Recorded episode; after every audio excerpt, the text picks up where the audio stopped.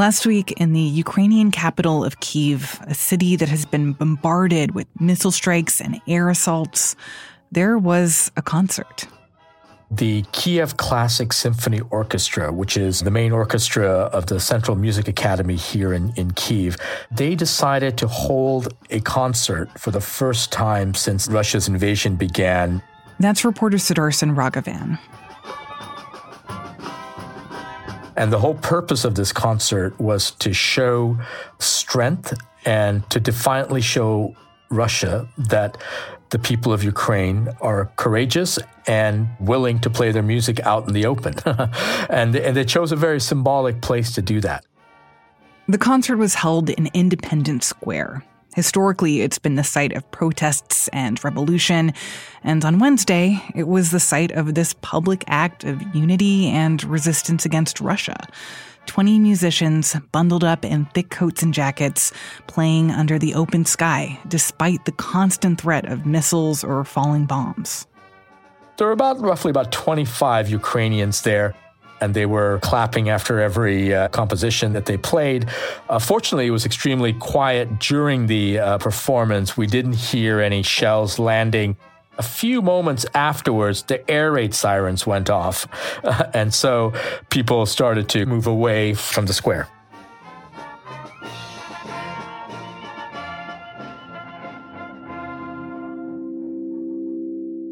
It's been almost three weeks since the start of the Russian assault on Ukraine. Over the weekend, attacks extended out to western Ukraine, where a barrage of missiles slammed into a military facility about 15 miles from the border with Poland. But for now, Kiev is still under Ukrainian control. The Ukrainian government is still in place.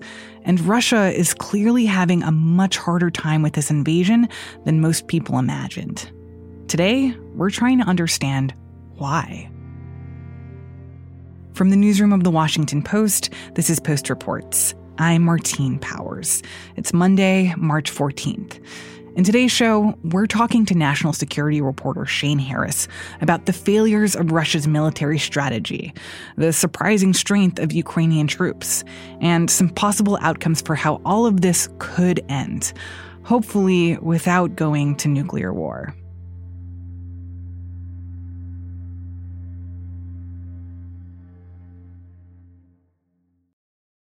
So, Shane Harris, thinking back to maybe a month ago, U.S. intelligence was predicting that the Ukrainian capital of Kiev would fall to Russia in a matter of days.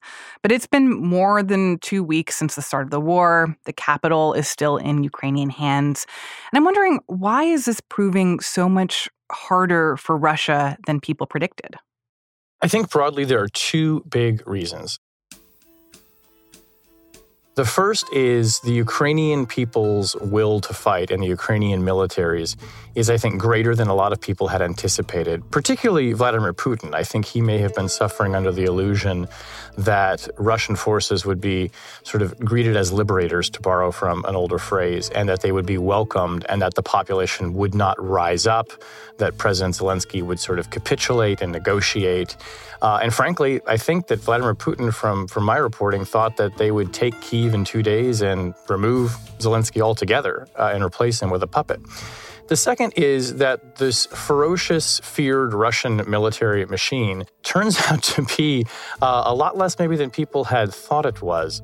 It has been plagued by logistical problems, what appears to be some really terrible planning on the part of Russian military commanders, low morale among the troops, troops who apparently didn't know they were actually being sent into a war, who thought they had gone off on a training exercise. So the logistical, the morale, and the organizational screw ups of the Russian military have also caused it to be bogged down and have meant that this war that Putin thought would be over maybe in a week is now looking to stretch into many weeks, if not months.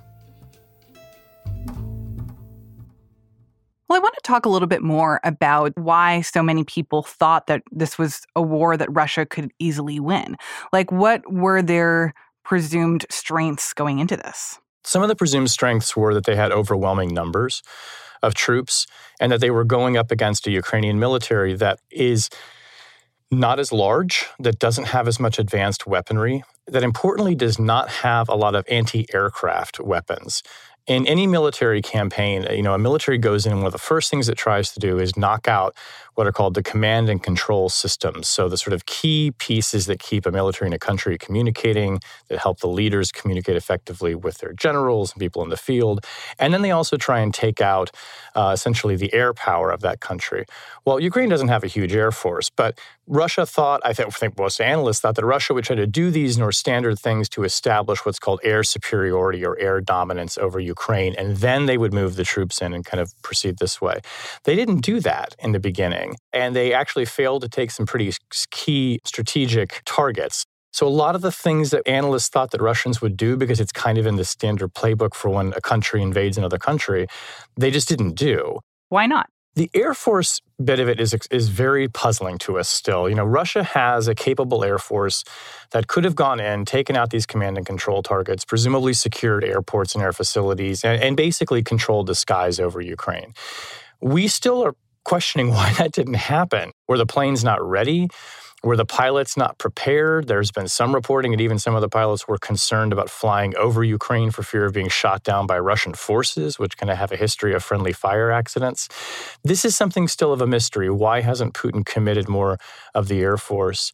And that's before we even get to, you know, the mechanical logistical problems with the ground force. So in some ways, it's not even just that the Russians faced a more formidable adversary than they thought they would, they didn't even necessarily execute the playbook the way I think a lot of people, including those in the US, thought they would. And we're still unclear as to why.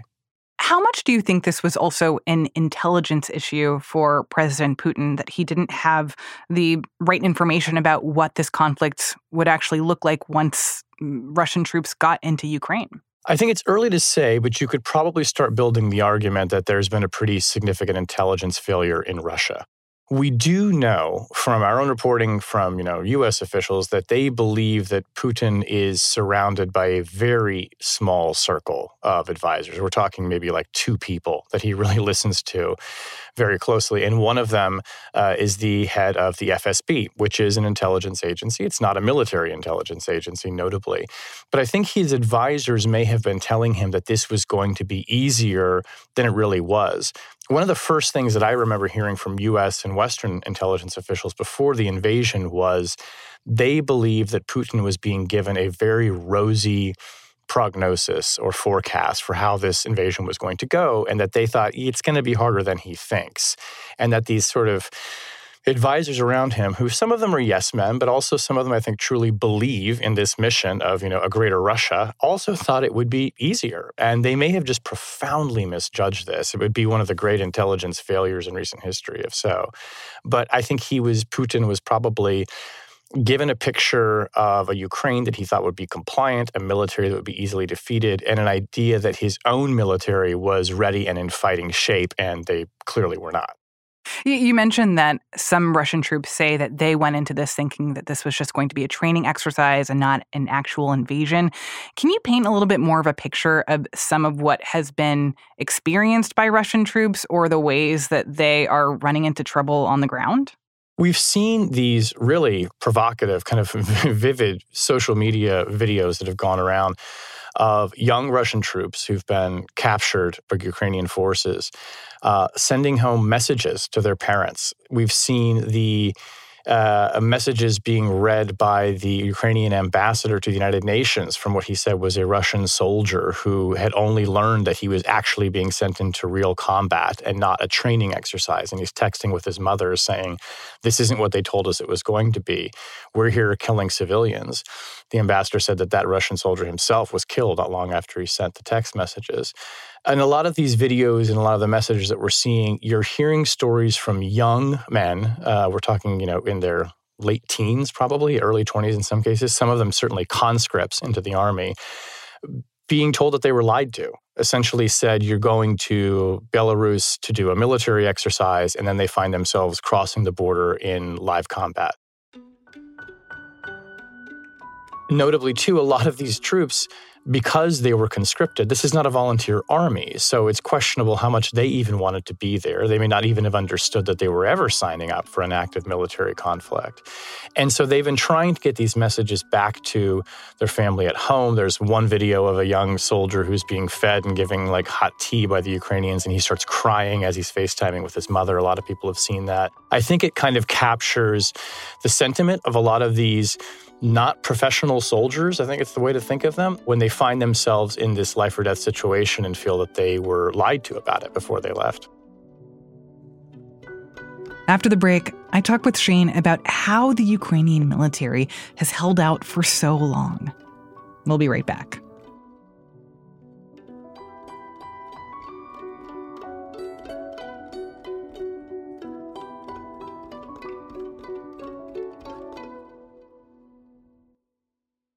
Hey there, I'm Dr. Maya Shankar, and I'm a scientist who studies human behavior. Many of us have experienced a moment in our lives that changes everything, that instantly divides our life into a before and an after. On my podcast, A Slight Change of Plans, I talk to people about navigating these moments. Their stories are full of candor and hard won wisdom. And you'll hear from scientists who teach us how we can be more resilient in the face of change. Listen on the iHeartRadio app, Apple Podcasts, or wherever you get your podcasts.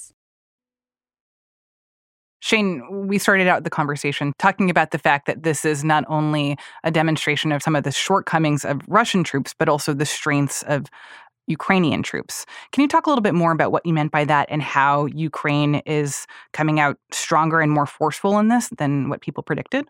If we look at the Ukrainian military, they have proven to be really quite adept at using weapons supplied to them from the US and from other Western countries, particularly to take out Russian tanks using anti tank missiles known as javelins, uh, and also to hit convoys with shoulder fired missiles. So they can go and they can find these tanks and also these supply trucks and sort of strategically hit them and not only take them out of commission, but if you like, kind of clog up the works for the other Russian forces that are trying to come in and take these cities. The Air Force has actually proved to be quite capable as well. There's been some estimates I've seen that Ukraine probably has still half of its Air Force left, which is they're doing pretty well. They've been using Turkish made drones um, to fly over some of these convoys and attack them as well. It's too early to say whether the Ukrainian military has sort of turned the tide of the war against Russia. They've been far more successful than a lot of people thought that they would be at killing Russian troops, taking out Russian armor. And so, while they're not necessarily as large in number and perhaps even not as well trained, at least historically, as the Russian military, they've adopted these kinds of tactics that are kind of reminiscent in some ways of an insurgency where you go and you you you you know you're overwhelmed by the adversary's numbers so you come and you hit them at kind of key points strategically the thing that they're not, of course, really able to do is control the skies. And it's been very difficult to control the artillery shelling that's been going on in the major cities. So the advantage that the Russians have is that they can essentially use siege tactics to surround a city, shell it, cut it off from food and water supplies, basically starve it. We're talking about, you know, tactics that were developed in the medieval era. Um, and this is what they've done in Chechnya. That's what they've done in Syria. And we seem to be seeing that playbook repeating. That's going to be much harder for a smaller Ukrainian force to resist. They're good at being nimble and kind of hitting tanks and planes out in the field. Uh, it's going to be much more difficult for them to attack head on these artillery batteries that are just pummeling some of the major cities. And I think that also brings up the question of casualties, right? Because if this isn't going to be, you know, the the two day invasion that Putin had envisioned, that the the more limited targeted approach isn't effective. I mean, I wonder how much that has resulted in what we're seeing of civilians being targeted, or a more overwhelming campaign where it's clear that Putin doesn't really care if he hits a maternity ward or other civilian centers because this has gone way beyond what he expected. I think that's right. I mean, it's very hard to get Russian casualty figures. They're kind of wildly all over the map, but I can say that there's certainly all the estimates are in the thousands. And I think everyone agrees it's probably north of five or 6,000, although it's hard to get a specific number. That's a huge number of troops for him to have lost in effectively a less than three week old campaign. And, and you're right to see, I think, the turning from what he thought would be a quick military victory into this kind of punishment of the cities, including what appears to be, if not deliberate targeting of civilian infrastructure and targets, then no real care to avoid them uh, of any meaningful way. But this is kind of the playbook of where if, if Putin doesn't think that it's going to be a quick military victory and he's taking casualties, then he has to make life as miserable and as terrible for the people of Ukraine in order to try and get the government of Ukraine to capitulate. And that's what we see him doing now, I think. And what about the prospect for Kiev? There have been questions um, for the last few days about how long the capital is going to be able to hold out. What is your sense of how close Russia is to actually being able to take control of the city? I don't think they're close to being able to take control of Kiev as they are some of the other cities like Mariupol uh, and others maybe in the south. But that doesn't mean they won't eventually get there. You know, the original estimates from the US side were that Kiev could fall in 48 to 72 hours. That did not come to pass, and we'll learn more about why those estimates were off, I suppose, going forward. We've talked about some of them already. But I don't think that it's reasonable to think that, you know, the capital can simply just hold out forever. The question is really going to be whether or not the Russian forces can effectively encircle it and cut it off from the outside world and basically, you know, starve it, if you want to think of it that way. It's a very large city, though. We're talking 3 million people. It's a major city. And the attempts so far to take it quickly have failed. So we will have to wait and see. But I think the situation there, it's, it's deteriorating. You're not seeing Kiev becoming more resilient the Ukrainians, hard as they have fought and organized as they are, don't have the numbers to resist the kind of siege tactics that Russia is going to it is using now and will keep using. We heard reports over the weekend that the Russian assault on Ukraine has expanded to western Ukraine, close to the border with Poland. Can you tell me what are the theories behind why that's happening and what are the risks of that, of bombing Ukraine so close to another country? Probably the big reason for this missile and rocket attack on this city very close to the border with Poland is that the Russians publicly said a few days ago that they consider any weapons supplies coming in from NATO member countries, from other European countries, the West, to be, as they put it, legitimate targets, which raised the question of whether they would view them as targets not just while they're traveling on Ukrainian territory, but could they view them as targets while they were sitting across the border in Poland, where they might be staging to move across the border? And so when the attack came so close to the border, it made people very nervous because if Russia attacks inside a NATO country, then we are all faced with the prospect of whether a NATO member state has been attacked by Russia, and therefore the mutual self defense plank of NATO, which is its essence, its core, is then triggered. And does that mean that NATO is now looking at being at war with Russia? I think that officials would do everything they could probably to try and view a strike maybe right over the border on a supply depot, let's say, as something that was limited. Uh, they would try to not react too strongly to that. Um, but Russia is provocative by doing these targetings so close to the border with Poland. And, and I think it's, it's deliberate. You've not seen any great effort by Russian ground forces to try and seize the western part of Ukraine. Where this happened is actually a fairly uh, an area of the country that is pretty well controlled by Ukraine. It's a much safer place. The rocket attacks them make everyone nervous, and when they're only landing 30 miles or so from a border, it's not hard to imagine one of those going over that border, and then we're in a very different picture. But at the same time, it's clear that Ukrainian officials and President Zelensky in particular want NATO to get involved and want there to be a reason for Western Europe to come to the defense of Ukrainians or feel like they have to escalate their opposition to Russia. Can you talk a little bit more about what Zelensky is asking for from NATO, from the EU, from the US, and why there are hesitations about giving Ukraine more support right now? President Zelensky wants much more direct intervention by NATO countries, which those countries are simply not willing to give. The most visible one that he talks about the most, that gets the most attention, is called a no fly zone. He wants NATO aircraft to keep Russian aircraft from flying over Ukraine, which in theory sounds fairly straightforward. And maybe that sounds like a defensive measure.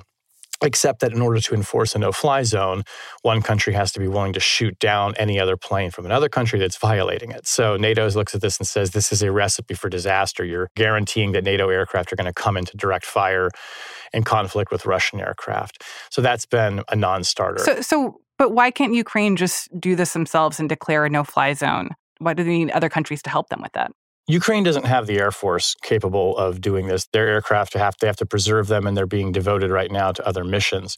What Ukraine wants is basically for NATO, if you like, in their view, I think, is to sort of use its overwhelming air superiority to come in and control the skies over Ukraine in a way that Ukraine cannot do on its own because it doesn't have enough aircraft. Now, that in theory, I mean, sounds like, okay, sure, like put NATO airplanes over it, they'll fly around, they'll just keep everybody calm. But what a no fly zone really means is it becomes an active combat zone the minute the country you're trying to keep out violates the airspace. So NATO looks at this and says, no fly zone means we are going to be having air to air combat with Russian planes. And if a NATO plane shoots down a Russian plane, we then ask the question did we just start World War III? What else could uh, the US or Western Europe be doing to support Ukraine that they are leery of doing? They're leery of putting troops on the ground. They are leery of lending them or giving them airplanes themselves. I mean, the question of the no fly zone, why couldn't Ukraine do it? Ukraine has been asking from Poland for about 30 or so Russian made MiG fighter jets, which they want to use for their own air defense or fighting the Russians. NATO and the United States, in particular, actually has been very reluctant to do that because US intelligence officials say that they think the Russians would read that as a step too far, that giving aircraft from a NATO member country to Ukraine, the Russians might read that as effectively NATO has joined the fight. You know, lawmakers last week in an open session in Congress grilled intelligence officials and say, well, hang on a second, we're already giving we, the United States, and our NATO allies are already giving shoulder fired anti tank missiles to the Ukrainians. We're giving shoulder fired surface to air Stinger missiles to shoot down planes. The Russians don't seem to read that as NATO having joined the fight. Why do you think they're going to read giving them airplanes as that? They'll be Ukrainian pilots. They're not going to be Polish pilots or American pilots.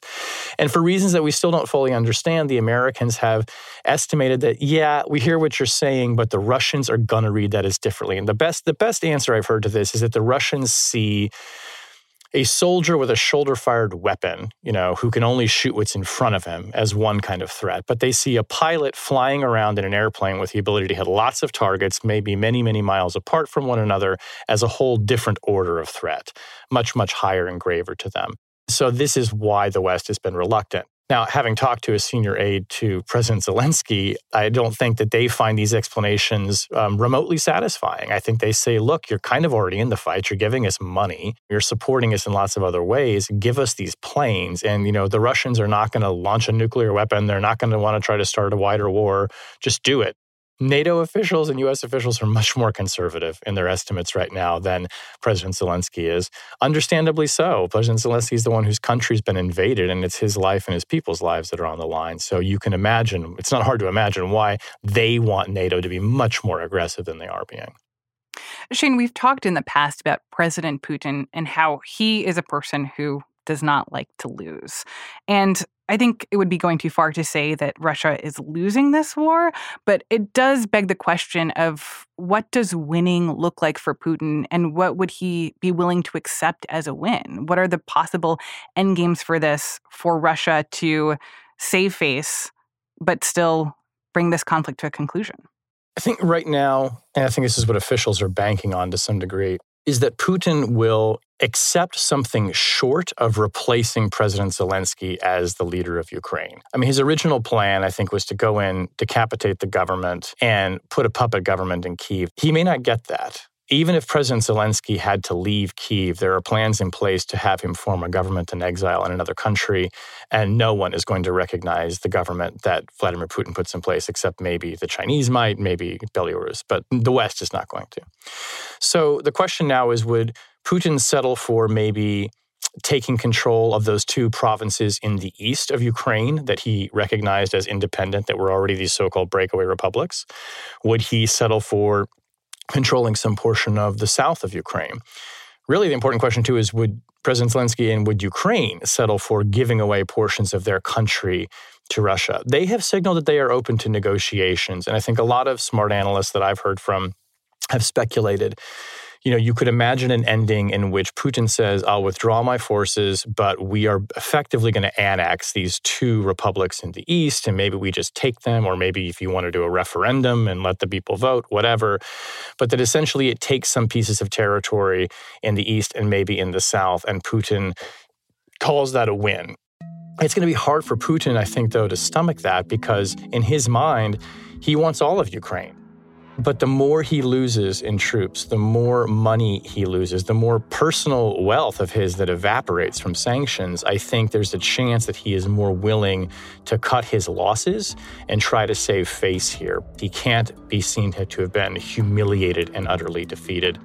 I was talking to some people about this over the past few days who very much ominously warned U.S. officials, saying a cornered Putin is a very dangerous Putin. And they're trying very hard right now not to overtly give him an off ramp so much, but as a way of saying, look, there is still time for you to choose a way out of this thing that doesn't have to end with you losing tens or hundreds of thousands of troops and being driven to the brink of doing something you know, as potentially catastrophic as trying to use a tactical nuclear weapon in battle, which is something that we have to consider he might do. Shane, thank you so much. You're welcome. Always good to talk to you. Shane Harris covers intelligence and national security for The Post. Ariel Plotnick and Jordan Marie Smith produced today's show. It was mixed by Sean Carter and edited by Maggie Penman. As the Russian military continues to face challenges in taking control of Ukraine, the Russian government is looking for help. According to U.S. officials who spoke to the Post, Russia has asked China for military equipment and aid, though Chinese officials denied this. Today, the U.S. warned China that providing Russia with assistance would result in, quote, significant consequences. That's it for today's episode of Post Reports. I'm Martine Powers. We'll be back tomorrow with more stories from the Washington Post.